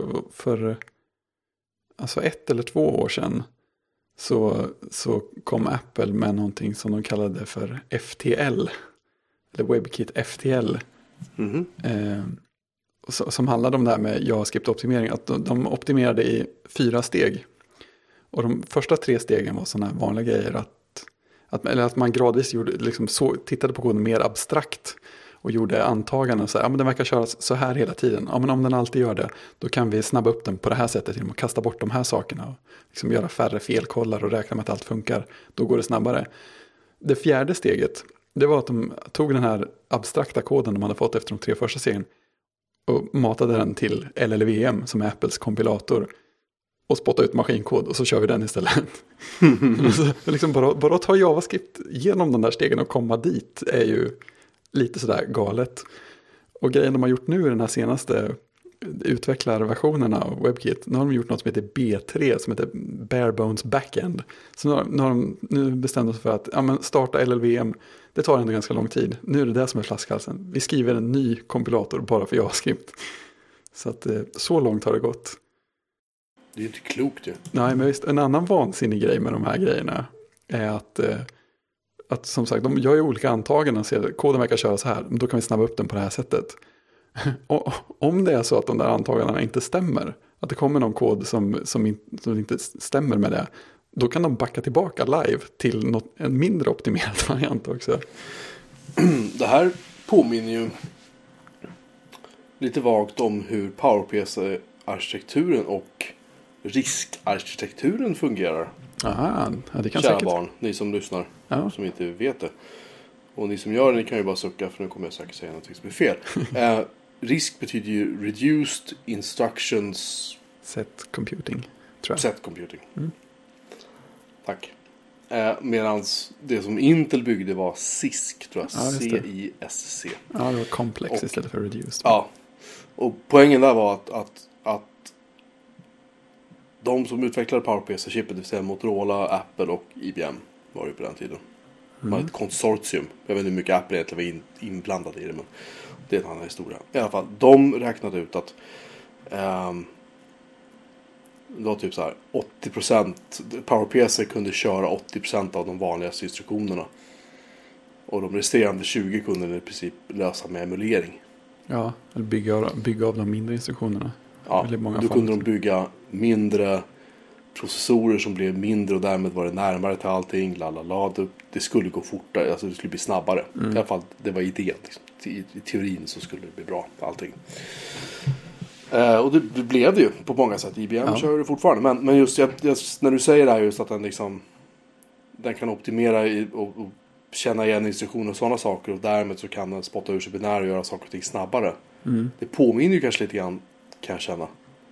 Tänket som de hade med, med risk. Ja, det kan ju säkert finnas mycket av det tänket med i det också. Så jag kan ju tänka mig att det finns folk som har jobbat med samma saker och liksom känner, ja men här är ett mönster vi kan använda oss av. Mm. Det här är ju nytt. Ja, men alltså, Ja, riskprocessorer. Fast i, fast i riskfallet så var det ju vi vet att de här instruktionerna är de, de folk använder. Därför men att det är så man programmerar för den här processorn. Ja, Enkelt precis. och bra liksom. Ja, men jag menar, risk har ju, har ju viss framgång fortfarande. Typ alla mobilprocessorer är väl i princip att betrakta som riskprocessorer om jag inte är helt fel ute. Det kan nog stämma. Sen har du ju IBM kör ju alla sina AEX-servrar på eh, PowerPC-chip Ja, fortfarande. just det. Ja, Och risk fanns ju även, jag tror att eh, HPs servrar och arbetsstationer som har- inte körde Intel körde ju något riskaktigt. ja jag menar alltså, Silicon- alla SAN-grejer var väl eh, risk var det, också. Silicon Graphics var det. Digital tror jag.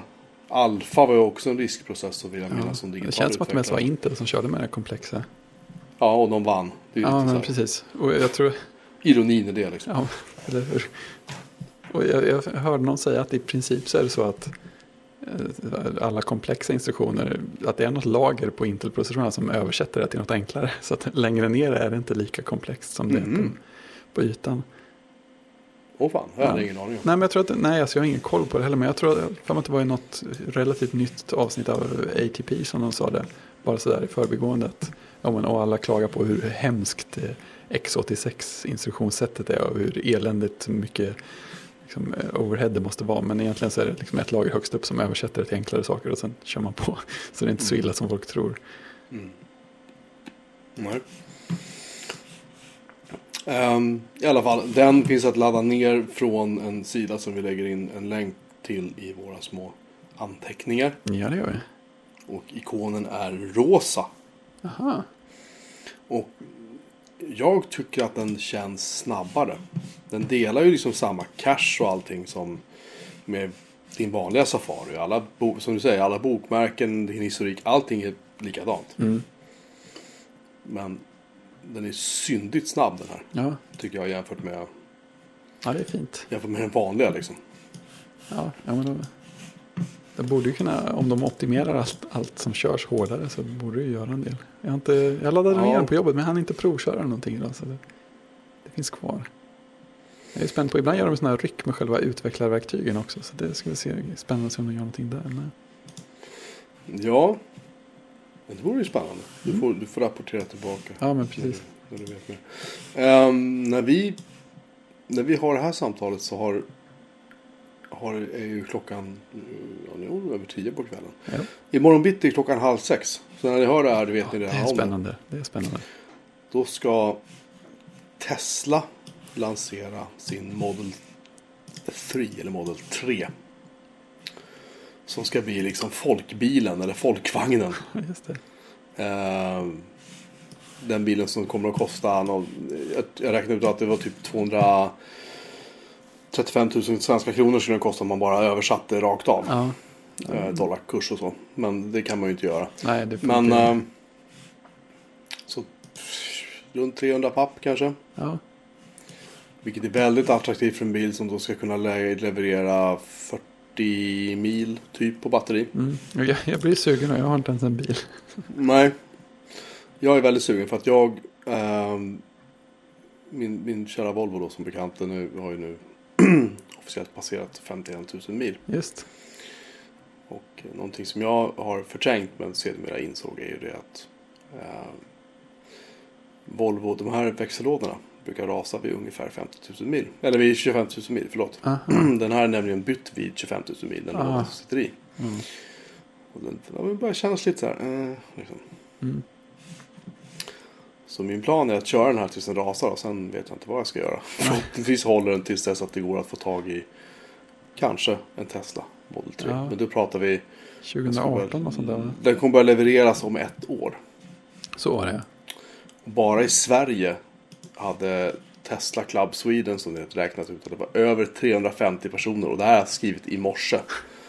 Som redan då stod i kö. Det, är- det är ju helt otroligt. För att betala, lyssna på det här. För att betala 10 000 kronor vardera i reservationsavgift till en bil de inte ens har sett den. Det är, alltså det är, det är häftigt. Bara i Täby centrum stod det 197 personer. Emporia i Malmö 60 personer. Eh, Göteborg ute i Mölndal 85 personer. Alltså, ve- vem, vem hade gissat det om, om en billansering Mm. för, ja, ja, typ i förrgår? Mm. Ja, det är Det helt på, fantastiskt. påminner lite grann om, om eh, iPhone-lansering. Ja, men eller hur? Mm. Fast nu pratar vi liksom 300 000 och inte 6 000. Ja, men precis. Det är, det är sådana siffror, just de siffrorna också, att det är så pass mycket pengar och folk hänger på låset verkligen. Jag tycker det är jättehäftigt. Ja, jag, tycker att det är, eh, jag tycker att det är eh, fantastiskt kul ehm, att Tesla lyckas. Att de inte liksom har Ja, men kon- menar det. konkat, du vet. Nej, det är jätteskönt. Ehm, och det verkar, alltså de säljer ju som det ser ut nu så kommer alltså hela första årsproduktionen av den här Series 3 bara vara bokad innan bilen ens lanseras. Det kan man ju fundera på. Ja, precis. Alltså vilken, alltså det, det, det, vi pratade ju som jag skrev på Mac Pro, jag skrev en liten, jag fick feeling idag. Så Ja. jag pratade med om vad ska jag skriva om, det var så här, "Ja, du gav lite förslag, jag hade ingen aning. Men så fick jag lite feeling i eftermiddag så skrev jag just att vilken annan biltillverkare förutom typ Porsche, Ferrari, Bugatti, de där liksom du vet hyper, hyper, hyper lyxbilarna kan sälja en, ett, helt, ett helt års produktion säljom av en bil som ingen, ingen utanför Tesla ens har sett än. Nej. De bara, de bara går på totalt så här blint förtroende liksom, att det här kommer bli bra. Ja, visst. Och de har ju lyckats, eh, de har lyckats hålla det från att läcka också. Det är rätt fascinerande bara det. Jag tror att han, Elon Musk har nog rätt bra koll. Liksom. Plus Ja. att alltså, man kan säga att ja, teknikbranschen är konkurrensen hård men bil, det är ingenting mot bilbranschen tror jag i alla fall. Där är det verkligen Nej, det är klart vi. skvallrar du så dör du liksom. Alltså de, är, det, de har det verkligen inte. Där kan man inte hålla på och jiddra.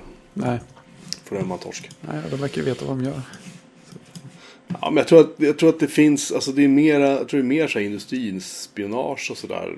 Tror jag än vad det är Ja, just det. Ja, det inom, tänka liksom inom IT-branschen. Där förlitar man sig på läckor på andra slag istället. Medan man i, i bilbranschen så, ja, där spionerar man helt enkelt på varandra. Mm. Liksom, på ett annat sätt. Så att, nej det ska bli skitspännande att se vad de ska Jag tänker inte kliva upp så här 5.30 för att se det där. Men, men vi lär väl, jag lär väl få reda på det typ innan jag är på jobbet imorgon så kommer jag kunna se vad det är. Ja, ja, det ska bli väldigt spännande att se vad de, vad de säger. Ja, det ska bli skitkul faktiskt. Jag- hoppas verkligen att den är snygg. Ja, Jag är, ja.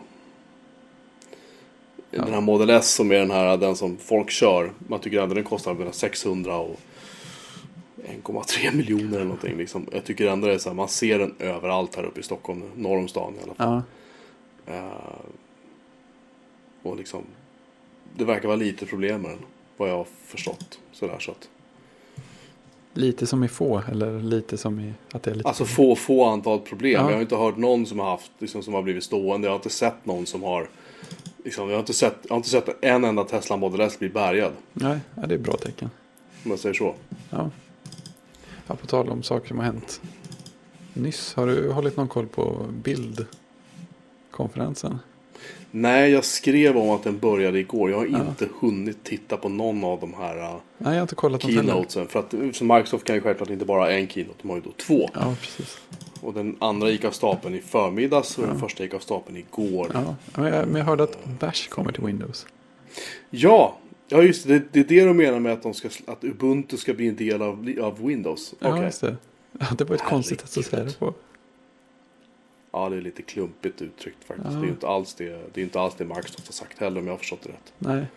Nej, men det var någon slags samarbete med Canonical, det var det ju. Men, Ja, de, de, de, de ska porta Bash till Windows. Ja. Ja, precis. okej, bra, gör det liksom.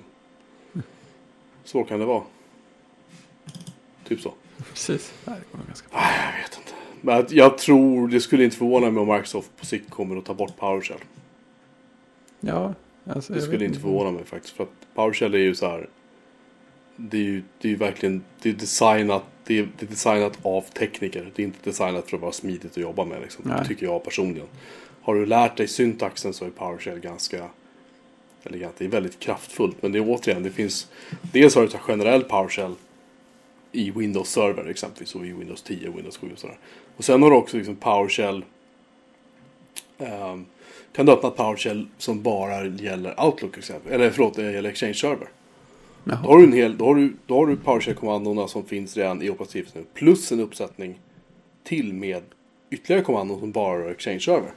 Jaha, okej. Och, de, och, de, och det, är inte allt, det är inte nödvändigtvis så att du kan nå Exchange Server-kommandona från den andra PowerShellen. Det- för Nej, det är liksom, så du kan, det, inte, du kan inte Ja, skriva men- ihop systemet så här snyggt som du kan nej, men det, det, det är typ extensions som laddas när du laddar rätt PowerShell så att säga. Ja, okej. Eh, så, det, ja, Ja, det låter jättegenomtänkt men kanske inte de har inte riktigt tänkt igenom det där faktiskt. Nej. Alls. Ja, men det, låter, det känns som att det, det har nog en tydlig linje som det själv följer. Men det är inte säkert att den linjen liksom överlappar med hur man tänker när man jobbar. Men alltså, Nej, jag, jag, jag tycker det är synd. Alltså Microsoft hade chansen. De ville göra någonting bra, men ja. ja, det blev Men fel. är det något speciellt som jag, är, liksom, är Bash det som är störst överallt? Som flest använder? Alltså det är ju defaulten i, vad jag vet, princip alla Linux-distributioner är defaulten på Mac. Ja, just det. Det är, eh, jag tror BSD är det, C-shell. Mm. Ja, för det känns som eh, alla, alla de, de mer seriösa Linux-nördarna på jobbet har pushat oss alla till eh, Z-shell. Så det, det är bara det jag ser omkring mig. Det, jag har bara kört Bash i alla år. Jag Ja, tyckte det ja, funkade ja. skitbra. Liksom. Jag har alltid varit väldigt nöjd med det. Det är det man har lärt sig. Liksom. Jag tycker att för mig räcker det, alltså det kan låta lite ytligt, men för mig räcker det så här bra. Kan jag tabba mig fram i katalogstrukturer? Ja, men det är ungefär det, det, är Ja. det man behöver. är det liksom smidigt snabbt att jobba med när man ska bra. Alltså kommandona är ju samma annars. Parametrarna är samma. Ja, Det handlar ju bara om att de där grundläggande grejerna ska finnas där. ja precis. Finns de där, bra. Men med att du in i det här C-shell eller vad det heter, då, då kan du ju inte tabba dig in i katalogerna längre. Nej, Då är det stopp, liksom. ja. ja, precis. Och Z-shell tror jag var, alltså vi har massa tillägg eller sådär installerade som gör massa fräcka saker. Men jag vet inte om Z-shell kunde alla dem från början. Hur mycket tilläggen lägger på. Men är Det känns lite onödigt om du redan är en del av Bash. Varför byta? Liksom. Men jag, litar, jag litar på att vi har en teknisk publik som hör av sig till oss och berättar om varför Ja. det ena är bättre än det andra. använder du inbyggda terminalappen förresten? Jag kör iTerm Ja, 2. jag med. Oh, iTerm. Den där betan, eh, var det en beta som kom? Eller var det en skarp version? Jag kör Eh, 2.1.4. Vi ska se vad jag kör. Jag kör... eh, ja, jag kör 2.1.4 också. Ja, men det är väl senaste då. Ja, Nej, men vänta nu. iTerm 2 version. check for update. Nej, just det, iTerm 2 Nej. version 3 beta. Det är den man Ja, vill ha. jag har 2.1.4. Vad Det konstigt. jag kan störa mig på med iTerm det är ibland när man startar ett nytt terminalfönster. Som jag har en 15-tums Macbook Pro med en Core i7. Lalalala. Mm. Eh, jag har hört det några gånger. Den är ju, den är ju snabb. Alltså det är ju, det är ju inget snack om saken. Men där kan det, där kan det ta alltså sekunder innan fönstret dyker upp direkt. Men innan jag får en prompt. Jaha. Och det, när jag tänker efter, jag ska inte, jag ska inte svära på att, att jag hade rätt precis i det jag sa förresten när jag tänker efter. Den, är ju, den här maskinen är kopplad till ett AD och när jag är hemma eller på jobbet och ska starta ett nytt fönster så måste den, tror jag, autentikera sig mot AD när den öppnar fönstret. För den skapar ju en den använder ju, använder ju säkerhetsmodellen som datorn använder när den öppnar fönstret. Om jag har fattat rätt. Ja, ja, okej. Jag tror att det där är skit sig förresten. Ja, I alla fall. Eh, Eftersom Mac är en sån fantastisk AD-klient. Kan tro. Hostharkel och elände. Ja. Eh, vi har mer att prata om. Men nu börjar vi nu börjar det dra iväg. Ja, Shit, en och en halv timme redan. jaha. Precis, de vill inte ens prata om allt fräckt i nya item. Den, kan så här slå på så att man kan eh, typ mus-scrolla i, i kommandon som tar piltangenterna i vanliga fall och sånt där i senaste betan. Det är ganska fint. I vad då? I iTerm. Jaha. Det finns en beta av, av version 3 av iTerm 2. Jaha. Lite komplicerat så här. Den har eh, så här ytterligare, ytterligare integrationskommandon och sånt för att koppla ihop saker och massa fräckheter. Cool. Ja, den, har istället för inline-bilder om man nu skulle vilja det också. Jag vet inte riktigt. Men det kanske, det kanske är som bakgrundsbilder kanske. Nej, men du kan, du kan, om du LSar in en katalog med bilder så kan du titta på bilderna inline på något. Nej! Jo, usch. Det blir ju hur hett som helst. ja, du kan göra undo på att stänga sektioner och flikar och fönster. Eh, jag gillar det här att man kan liksom ta lösa fönster och så kan man dra ihop dem. Ja, sånt är bra. Har du tänkt på det? Och så kan man så ha, om du, om du har, om du har så typ tre flikar säger vi. Mm. Eller tre, tre separata fönster. Så kan du dra, ta det ena fönstret så drar du in det i det andra.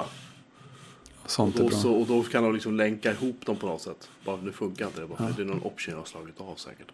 Men då, då, blir liksom, då blir fönstret rött. Och så kan man liksom säga att nu vill jag ha dem.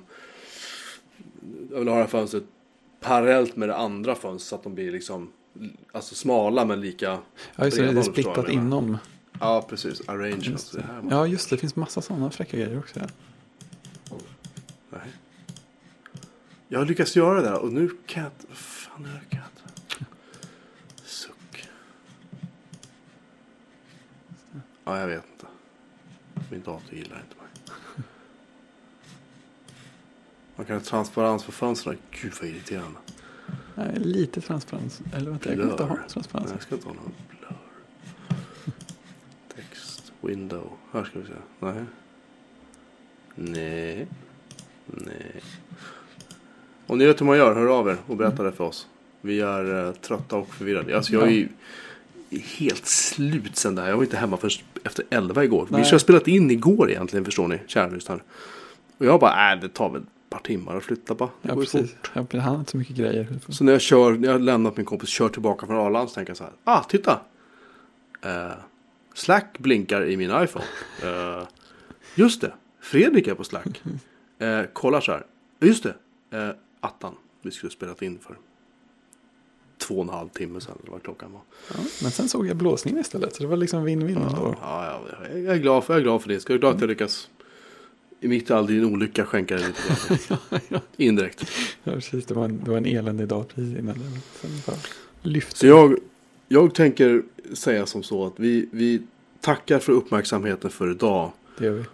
Eh, och så kör vi så här to be continued. För att vi har, vi har faktiskt mycket mer än hamburgare och flyttar och taskiga eh, klockarmband att avhandla. Men jag är så trött så jag ser dubbelt. Ja, precis. Vi tar det så jag behöver, jag behöver sova. Ja, ja, det är en bra idé.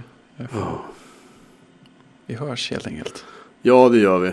Uh, www.bjoremanmelin.se At Bjoremanmelin iTunes uh, Pocketcast Overcast NFS Internet Hej att bjoremanmelin.se. Telnet Vi är överallt.